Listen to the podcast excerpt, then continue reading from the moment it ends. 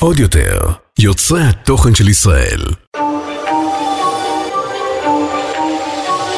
ליאל אלי, הפודקאסט. בוקר טוב לכולם, צהריים טובים, ערב זך, אנחנו כאן עם העיתונאי המוערך, התותח, רן בוקר. מה קורה חברים, מה נשמע? ערב טוב, בוקר טוב, צהריים טובים, לילה טוב. אה, אם יש אנשים שעבדו מסביב לשעון בתקופה הזאת, כידוע זה עיתונאים.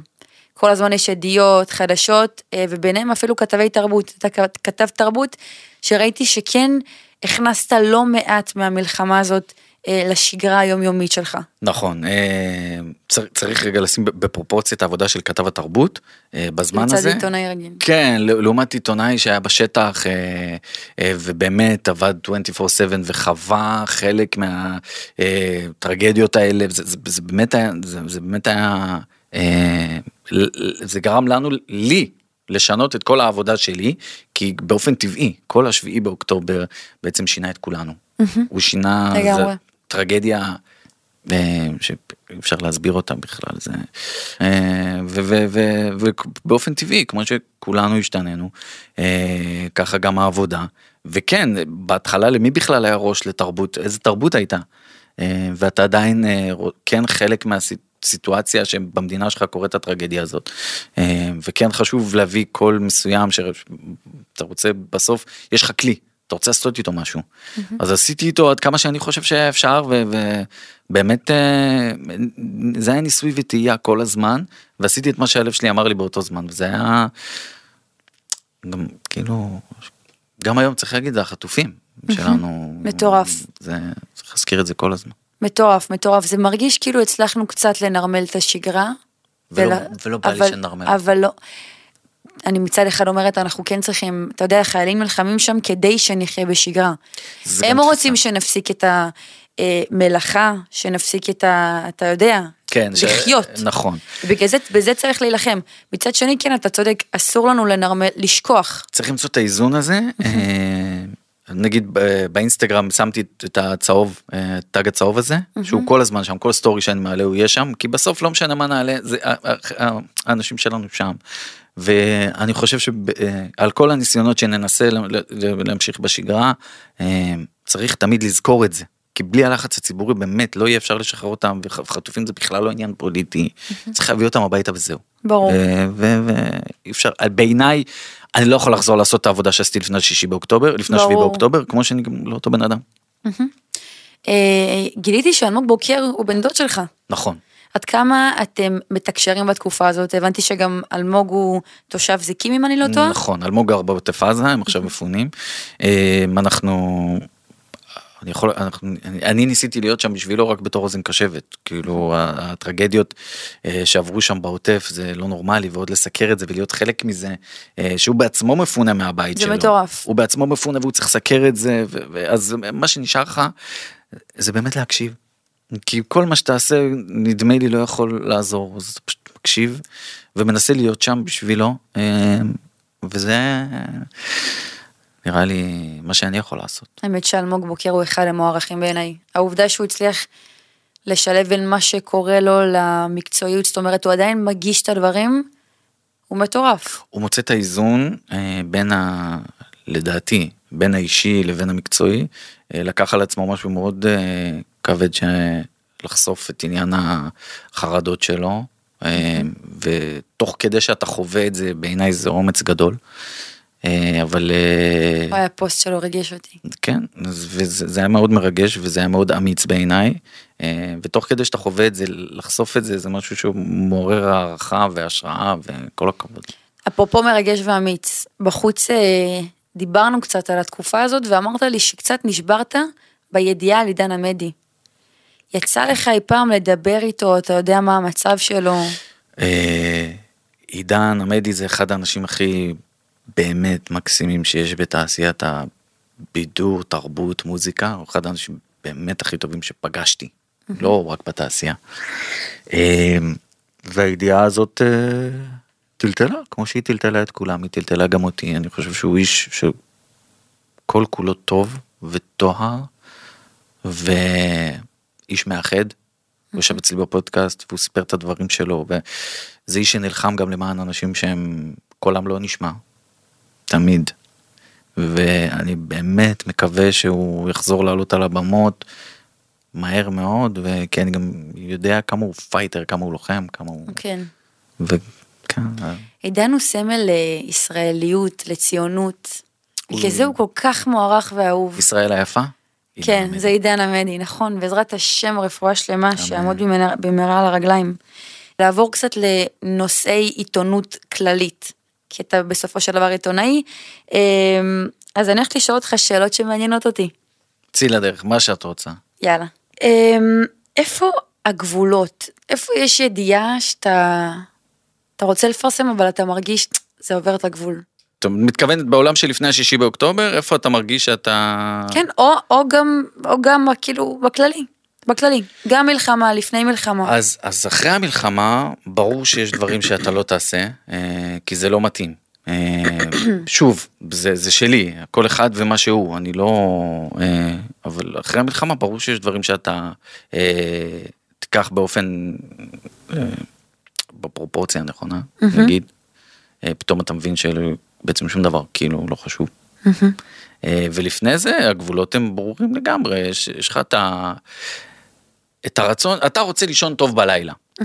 זה כל מקרה לגופו, אתה רוצה לישון טוב בלילה. עכשיו אתה חושב עם עצמך, האם הדבר הזה, הפרסום שלו והדרך שבה אני אתמודד איתו, האם היא, היא אה, אנושית מספיק, האם היא אחראית מספיק, מה הערך שלה לעומת הפגיעה, זה שאלות שאתה שואל את עצמך על כל מקרה לגופו. יש עיתונאים שיוצא לך לראות שאתה מרגיש שהם כן הגזימו עם הידיעות? אני חושב שכל אחד עושה את האני מאמין שלו, וכל אחד פועל בדרך שבה הוא רואה הכי נכון מבחינתו. אה, יש דברים שאני פחות אוהב, יותר אוהב, אבל אני, אני נשאר, אני בתפיסה שלי, כי אני רוצה לישון טוב בלילה. זה, זה האני כאילו, אני אומרת גם אצל העיתונאי, אתם כל הזמן צריכים, אתה יודע, לגרות את הקהל. מי מביא את הפרסום הראשון, את הידיעה הכי מעניינת. איך מגיעים לזה? אה, אז, אז המרדף הזה הוא יומיומי, הוא באמת יומיומי, אה, ואתה מוצא את עצמך הרבה פעמים סתם מתקשר לאנשים לשאול מה נשמע, כדי...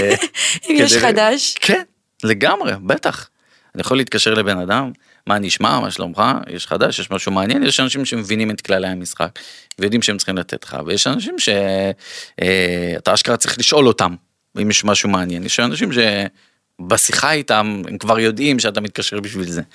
אה, וברור, יש גם, יש גם שיטות, שאם אני עכשיו אגלה אותם, אני אצטרך להרוג אותך, ואת, "אה, יש לך חתונה ב-18 לשלישי. אתה מתקשר כאילו לסלב עצמו, או ליחצן, או, ל... או. איך זה הולך? אני מתקשר למקורות. למקורות. מקורות. מקורות זה יכול להיות כל אחד, זה יכול להיות ליאל אלי, זה יכול להיות טכנאי, זה יכול להיות מנהל העורך, זה יכול להיות כל אחד שהוא. אה, ודרך זה אתה מביא את הסיפורים. עכשיו אתה צריך גם להיות ערני לדברים שקורים.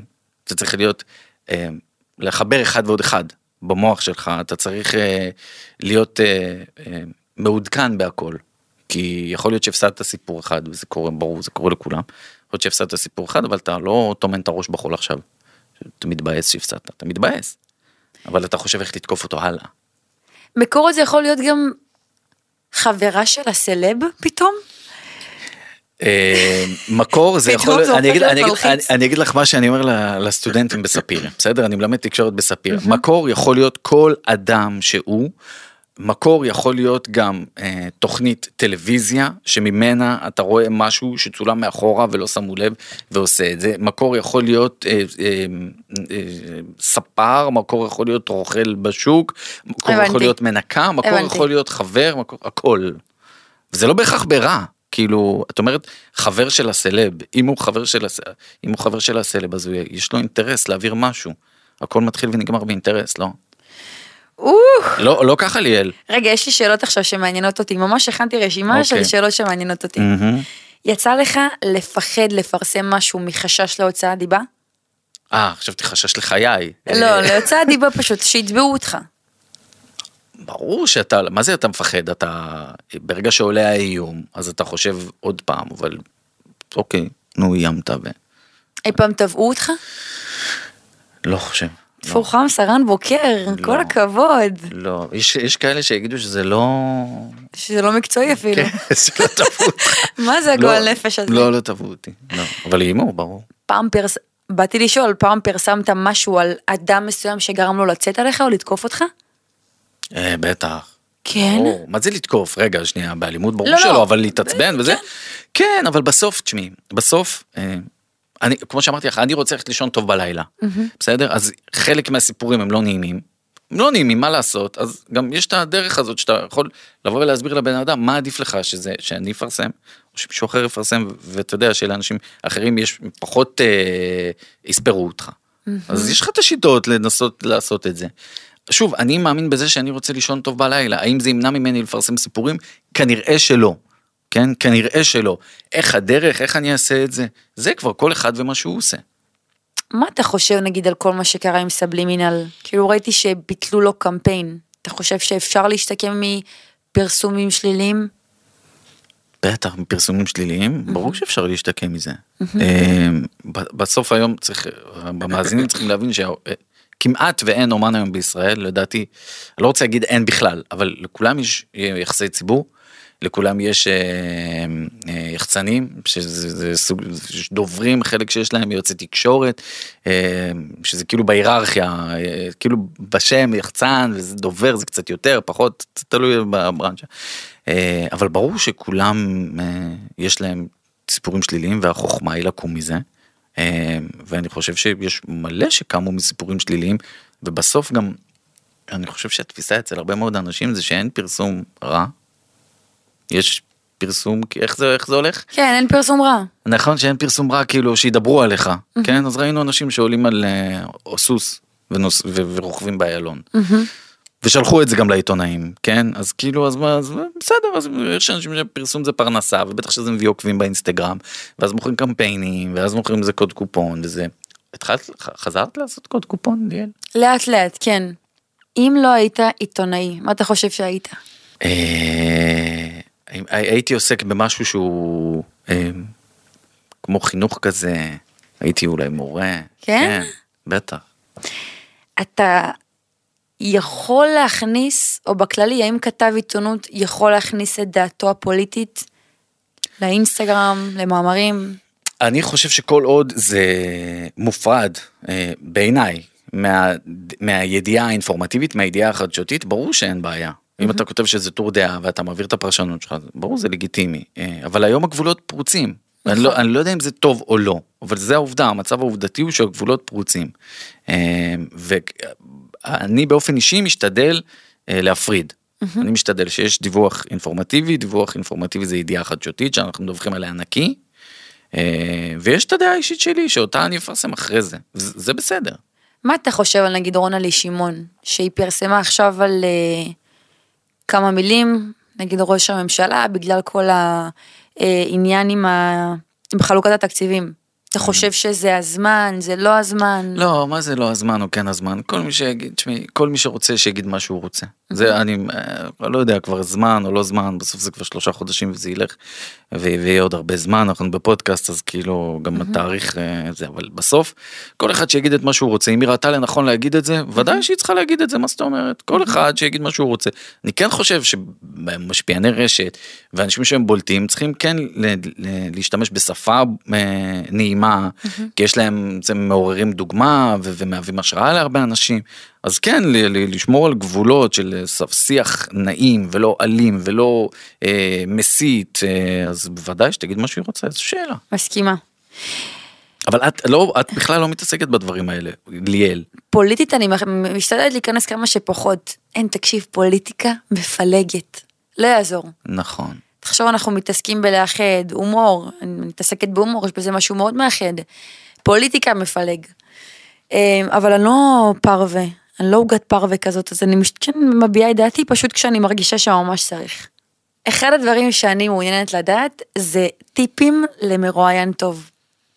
ל- כלומר, איך לראיין, אני חושב שאת עושה את זה אחלה. מה ל- זאת אומרת? למרואיין טוב. מה זאת אומרת? אם אני עכשיו רוצה להתראיין בצורה טובה, נקייה, לא, לא, לא באופן צדקני, אלא להיות מרואיינת טובה. בואנה, זו פעם ראשונה שאני מתראיין. זו פעם ראשונה אבל שאני אתה בכלל מדבר. מראיין אנשים, אתה יודע להגיד, בואנה, הוא היה מרואיין טוב. אבל זה, איך אני אתן טיפ? מה אני אתן טיפ? אני חושב שצריך אולי אה, להישאר, אה, להישאר אתה ולא לנסות להיות משהו ש... ש... כדי למצוא חן. נראה לי, אני חושב. יכול להיות שמי שמקשיב לזה יגיד שמההתחלה ניסיתי למצוא. לא יודע. באמת, זו תשובה שאין לי... זה, הטיפ הכי טוב בעיניי בתעשייה הזאת הוא להישאר אתה. יש הרבה מאוד אנשים יחצנים שיגידו לכם בואו תהיו ככה ותהיו אחרת ו... ו... לא, תהיו אתם שנייה, תנסה ל- ללכת למקומות שטובים לך, שנוחים לך להיות שם. נתנו לי עוד טיפ, שאני אשמח לשתף. אמרו לי, מרואיין טוב, שם נקודה בסוף משפט. כן. כי יש מלא אנשים שמדברים ומדברים ומדברים, אין איפה לחתוך אותם. לא, אבל את יודעת גם מה, מה הקטע? שיש מרואיינים שמפחדים מהשקט. אז אה, כשאתה יודע שהמרואיין מפחד מהשקט, אתה שותק. ואז מה קורה? הוא מפחד מהשקט. הוא מתחיל לדבר. אז הוא ממשיך לדבר, ואז הוא גם מדבר על דברים שהוא לא רצה לדבר עליהם, כי הוא חושש מהשקט, הוא רוצה גם לספק אותך, הוא רוצה לספק אותך בתור מרואיינת. מבינה מה אני אומר? אתה לא מבין, עלו לי אלף מקרים כאלה. שאת מפחדת מהשקט? לא, לא, לא, לא, לא. אה, שאני- אז- שראיתי סרטונים של סלבים לצורך העניין, שהם שומעים שקט של שנייה, ואז זה מחזיר אליהם את המיקרופון, כי כן, ממשיכים זה לדבר. טכניקה, זה טכניקה של מראיין שאתה אה, שותק. אתה נותן לו עכשיו, אם אתה, יכול להיות שגם יש מראיינים שלא נוח להם עם זה. כי אז הם, את יודעת, גם הם מפחדים מהשקט, אז הם מסמיקים. ואז רואים את זה שאתה מסמיק, אבל אם אתה מראיין אוף קאמרה, או כאילו מאחורי המצלמה, אז בסדר לך, אז מה אכפת לך שאתה מסמיק? אבל אם אתה יושב מול בן אדם ומראיין אותו, ואז פתאום אתה מסמיק, ולך קשה עם השקט, אז ברור שאתה לא תעמיד אותו במבחן הזה. אבל תחשבי על זה. רגע, אמרת שאתה פעם ראשונה מתראיין. לא, לפודקאסט ככה בעומק כזה, כן, אבל בכללי גם אתה לא מעלה את עצמך לרשתות החברתיות. לא.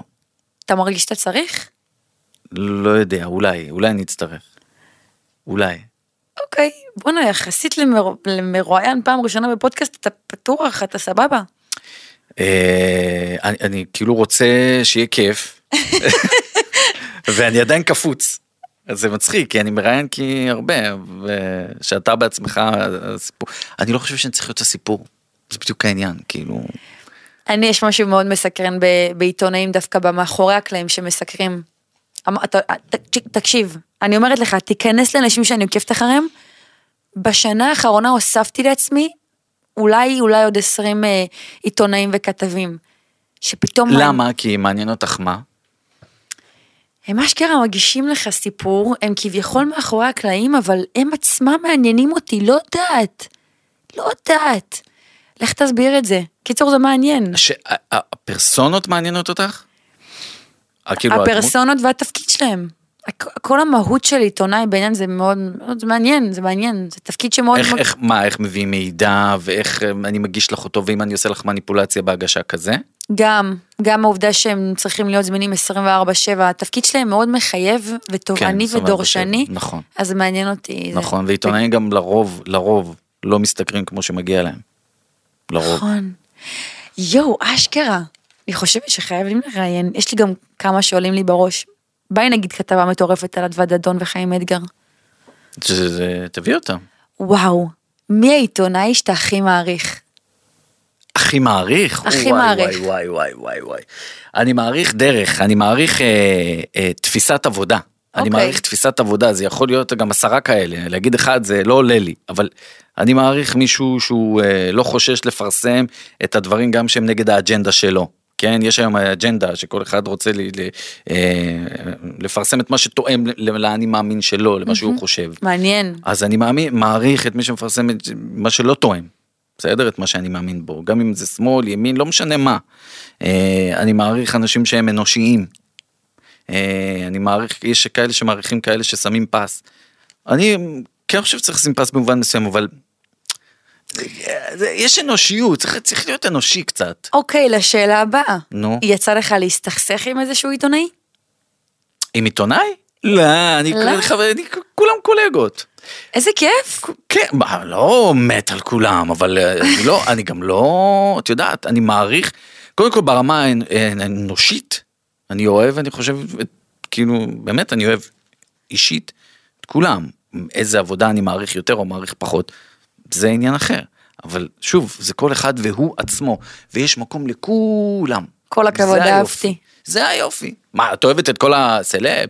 את אוהבת את כל המשפיעניות? מה, את מעריכה את, את הדרך שלהם? נכון, מעריכה, מעריכה את הרוב. אה, כן, ואת מי שלא, אז אה, יודעים? את מי שאני לא מעריכה ואוהבת? יודעים? מרגישים, אני מניחה. לא, אם אני עוקב מהשורה, אני יודע את מי את לא אוהבת? לא בהכרח. מה פתאום, אף פעם לא חשפתי. אפרופו חשיפה, כן. ב-2019 חשפת בין היתר את האיחוד של רשת וחדשות 10.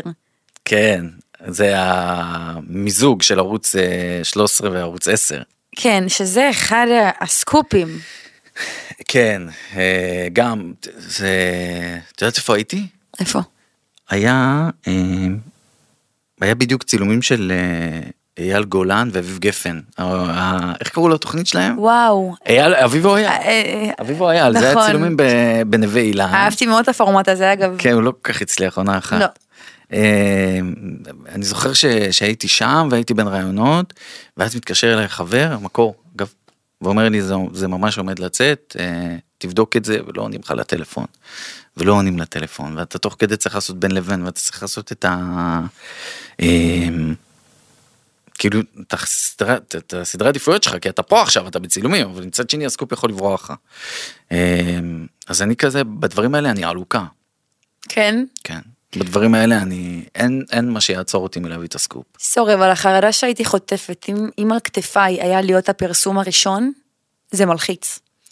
כן, אגב, אני חושב שבדקה או זה, שתיים אחרי שפרסמנו גם הוציאו הודעה, ואז זה קצת קלקל את הפרסום, הראשון, אבל אה, ברור שזה מלחיץ, יש פרסומים שאני לא ישן בלילה לפני שהם יוצאים. יואו. כן, אני לא מחכה איתם הרבה, אבל לפעמים אתה צריך לחכות, אז אה, את יודעת, פעם, אתה, כאילו דיברנו על האדרנלין הזה, שמביא לך הסיפור, ושאתה, ב- כשהייתי בן 21, ממש בתחילת הדרך, אה, אשטון קוצ'ר היה פה בישראל, די. כן, וכולם רצו, כולם רצו להביא תמונה שלו, וידאו שלו, והייתי כזה, סכין בין השיניים כזה. עשה הכל בשביל אה, האייטם. אה, ואני זוכר שהוא היה בגני התערוכה, איזשהו כנס, ופשוט נכנסתי, כמו שיש לך דף עכשיו ביד, והחזקתי את הטלפון, ככה אני מדבר כאילו, מחזיק את הטלפון וכאילו אני מדבר ואני מדבר עם עצמי ואני נכנס, ואז אתה נכנס בביטחון, אז אף אחד לא שואל אותך. אף אחד לא עוצר אותך, כי אתה עסוק. ואז אני נכנס, ואני עולה לקומה הראשונה, ככה נכנס פשוט לחדרים. שקרן. כן, ואני עולה לקומה נחוש. הראשונה, ואני עולה לקומה הראשונה, ואני רואה שאין שם כלום, ואני עולה לקומה השנייה, ואני רואה שאין שם כלום.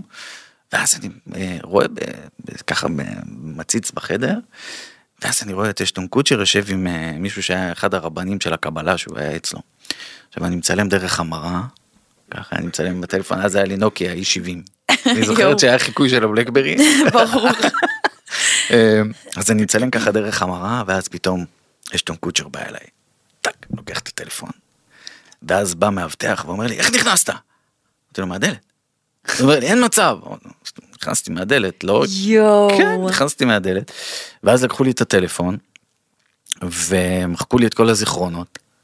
כן, תחשבי, אז הייתי חדש, הייתי מה, 21 איזה כזה. נחוש אתה. וכל מספר טלפון זה היה להשיג אותו לא כמו היום זה היה כאילו טירוף להשיג.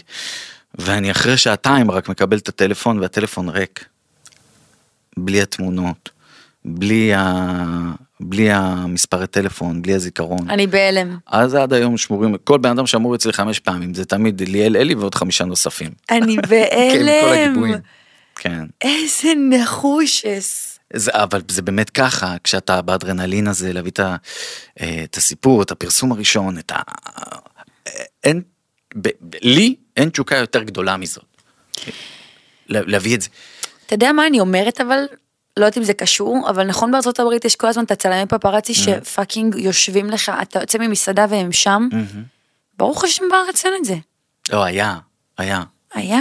בטח היה את זה, האינסטגרם קצת קלקל את זה במרכאות, אבל היה את זה, היה, היה פעמים שהצלמים היו יושבים ב... היה מקומות קבועים שהם היו הולכים אליהם כי הם היו יודעים ששם כל הסלב. זה לא בתקופתך, אבל כן. שוב, הרצון שלך להביא את הסיפור, להביא את הפרסום הראשון, אין דרך להסביר כמה אתה רוצה את זה, כמה אתה מוכן לעשות הכל. ככל שהזמן עובר וככל שאתה מתבגר יותר, אתה פחות תעשה דברים שעשית בעבר. אתה מייצר לעצמך את הגבולות עם השנים, אתה, אה, יכול להיות שזה גם פוגע. הגבולות האלה שאתה מסרטט, אבל אתה צריך במסגרת הגבולות שלך להוציא את הדבר שהכי מעניין אותך אה, והכי, ש, דרך הערכים שלך להביא את הסיפור. Mm-hmm. עכשיו כל אחד באמת יש לו את הסולם שלו וכל אחד עושה מה שהוא חושב וזה אחלה ובאמת זה אחלה. אה, אז זה, זה היה הסיפור עם אשטון קוצ'ר שהיה סכין בין השיניים שאין דרך להסביר אותה. הבנתי. וואי, אהבתי ממש את הסיפור הזה מגניב. גם זה לימד אותי הרבה עליך, שמה? שאתה נחוש.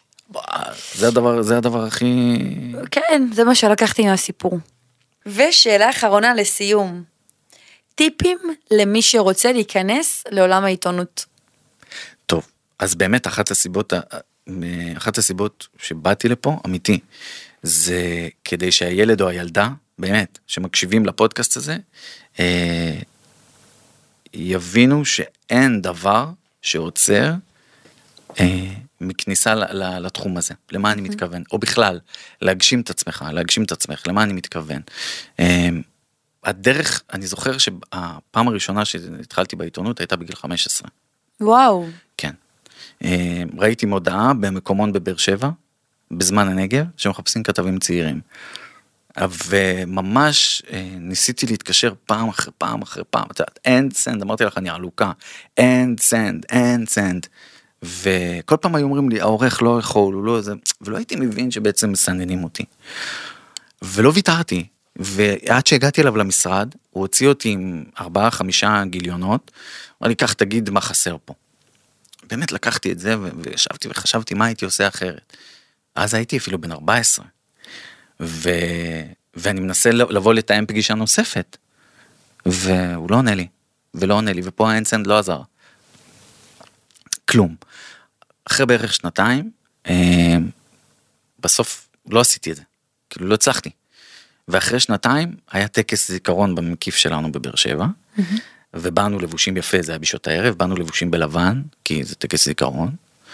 ואז באה הרכזת שכבה, או אני לא זוכר מי, ואמרה לנו, תקשיבו, אה, אנחנו צריכים שתנקו פה, אם אתם לא מנקים פה את הסביבה, אתם לא נכנסים. אני ועוד חבר. אז אמרנו לו, אוקיי, אז לא נכנסים, אנחנו באנו לבושים יפה, אף אחד לא, לא רוצה להתלכלך, לא נכנסים. אז הוא הלך, כתב את זה באיזה פורום. פורום, אז היה פורום, באינטרנט, פורום. כזה, ואז עיתונאית, מאותו מקומון, מזמן הנגב, פנתה אליו, אמרה לו, מה הסיפור, תספר לי. אז הוא אמר לה, יש לי חבר שמבין בזה. וקבענו לשבת בערב. ואנחנו יושבים, ואני מספר לה את הסיפור, ואז אני אומר לה, את יודעת, יש לי עוד מלא סיפורים לתת לך, הייתה כתבת חינוך. אז היא אומרת לי, אה, אז תן. אז אמרתי לה, סדרי לי עבודה. כי- גדול. כן, כי המצב הכלכלי בבית אז לא היה, לא היה טוב. ואמרתי לה, תסדרי לי עבודה. בגיל לי, 15? כן. אתה עובד עליי. כן. בגיל וואו. 15 אמרתי לה, אני אתן לך עוד סיפורים, את אה, תסדרי לי עבודה. והיא אמרה לי, בוא נסדר לך לחלק עיתונים בתחנה מרכזית. אז אמרתי לה, אני אכתוב בעיתון, ואת תחלקי את העיתונים בתחנה מרכזית. יואו. כן. ואז היא סידרה לי פגישה עם בזמן הנגב, וחצי שנה עבדתי בחינם. חצי שנה בחינם, כי לא היה תקן. אז, אה, והייתי נוסע גם בשני אוטובוסים, מה... לוקח מהבית ספר, קו 9 לתחנה מרכזית, מקו 9 לקו 4, אה, ונוסע למערכת, עובד, אז אפילו לא היה לי שיחות בטלפון, כאילו ברמה כזאת. יואו. כן, זה היה טוקמן כזה, שאתה רק, רק עם שיחות נכנסות. ואז הייתי מגיע ככה פעם בשבוע, הייתי מגיע איזה מקומון, אז פעם בשבוע, עד שאמרתי לאבא שלי, טוב די, כאילו אני רוצה שהם ישלמו לי. אז הוא אמר לי, חכה, זה לא לעכשיו, אתה בונה קריירה. ואז הם אה, באמת התחילו לשלם לי, זה היה, לא יודע כמה, 800 שקל בחודש. 800 שקל בחודש, וזהו, ומשם, אה, משם המשכתי. זה, וזה, עד להיום אתה קולט? עד להיום. כן. תקשיב, רן, זה מטורף. עד להיום. זה- זה הרעיון, שבסוף המצב, אמרתי, המצב הכלכלי לא היה טוב. ונורא היה קל אה, ללכת לאין ברירה. אין ברירה, אז אתה הולך, אתה, אתה עובד בצור מלצר, אתה עובד במקדונלדס, אתה עובד ב... וסימנתי לעצמי את היעד הזה מלכתחילה, שזה מה שאני רוצה לעשות. ואחד הדברים שהכי אה, נגעו בי במקום הזה שאני רוצה להיות עיתונאי, זה כי אז נורא כעסתי על, על הספורט בבאר שבע באותו זמן. כאב לי שעושים הרבה פרוטקציות, וכאב לי שיש ילדים שמשחקים כדורגל טוב ולא נותנים להם את הבמה בקבוצות הנוער בבאר שבע. ומאז רציתי, זה כאילו האנש, האנשים שלא רואים אותם, שלא שומעים אותם. אם אתה לא חזק, אז לא שומעים אותך, נגמר. ולא, וזה זה מה שהוביל אותי, וזה גם מה שמוביל אותי היום באינסטגרם. מלהחזיר כרטיסים בתקופת קורונה, ועד להציף נושאים כמו פגיעה באילת, ו- ו- ועד אה, אה, נשות המילואימניקים היום, ונשות אנשי הקבע. בסוף סבבה, אתה מביא סיפור על הישרדות, על ערוץ 10, על אופירה וברקו, הכל טוב. אבל הרשתות החברתיות עוזרות להשמיע קול של אנשים שאין להם קול. ואם אני מצליח לעשות הכל, לא. הייתי רוצה לעשות הכל, ברור. אבל מי, זה, זה מה שרציתי להגיד לילדים, לכו על זה עד הסוף. יהיה מחיר אשר יהיה, תאמינו במה שאתם רוצים, תאמינו במטרה שלכם, המטרה שלי הייתה להיות עיתונאי, המטרה שלי הייתה להשפיע. לא בטוח שהמטרה שלכם היא עיתונאי, אבל המטרה שלכם, הסיטואציה שבה אתם נמצאים בחיים לא צריכה להפריע לכם כדי להגשים את החלומות. זה לכו תגשימו את עצמכם, תעשו את מה שאתם מאמינים בו, כי אם אתם לא תחדלו, ואם אתם תלכו באמת כל הדרך, תחשבו חצי שנה שאתה אין לך כסף להסתפר. אתה הולך ועובד, ולא מוותר. בסוף זה משתלם. שים לב אבל מה אמרתי לך, זה אותה נחישות של אשטון קוצ'ר. נכון, ועכשיו אני מגלה שהנחישות היא, היא, היא מגיל 15. נכון, אבל זה מה. שאני רוצה שהילדים יבינו. נכון. שזה לא משנה מאיפה דבקות אתה, זה- במטרה. לא משנה מאיפה באת, לא משנה מה הצבע שלך, לא משנה מה השם משפחה, לא משנה אם יש להורים שלך כסף, אין כסף, ההורים שלך גרושים ביחד, אה, למה לא? תמיד תמצא סיבות. למה כן יש סיבה אחת, והיא מספיקה. אהבתי מאוד. רן בוקר, תודה רבה לך. אני מאוד אוהבת אותך ומאוד מעריכה אותך. ליאל אלי, תודה רבה לך. חברים, הפודקאסט זמין להאזנה בספוטיפיי, אפל פודקאסטים וכל פלטפורמה שאפשר להאזין לפודקאסט, ואפשר כמובן לצפות ביוטיוב. ביי! עוד יותר, יוצרי התוכן של ישראל. הוקלט באולפני אדיו, המשווקת את ספוטיפיי בישראל.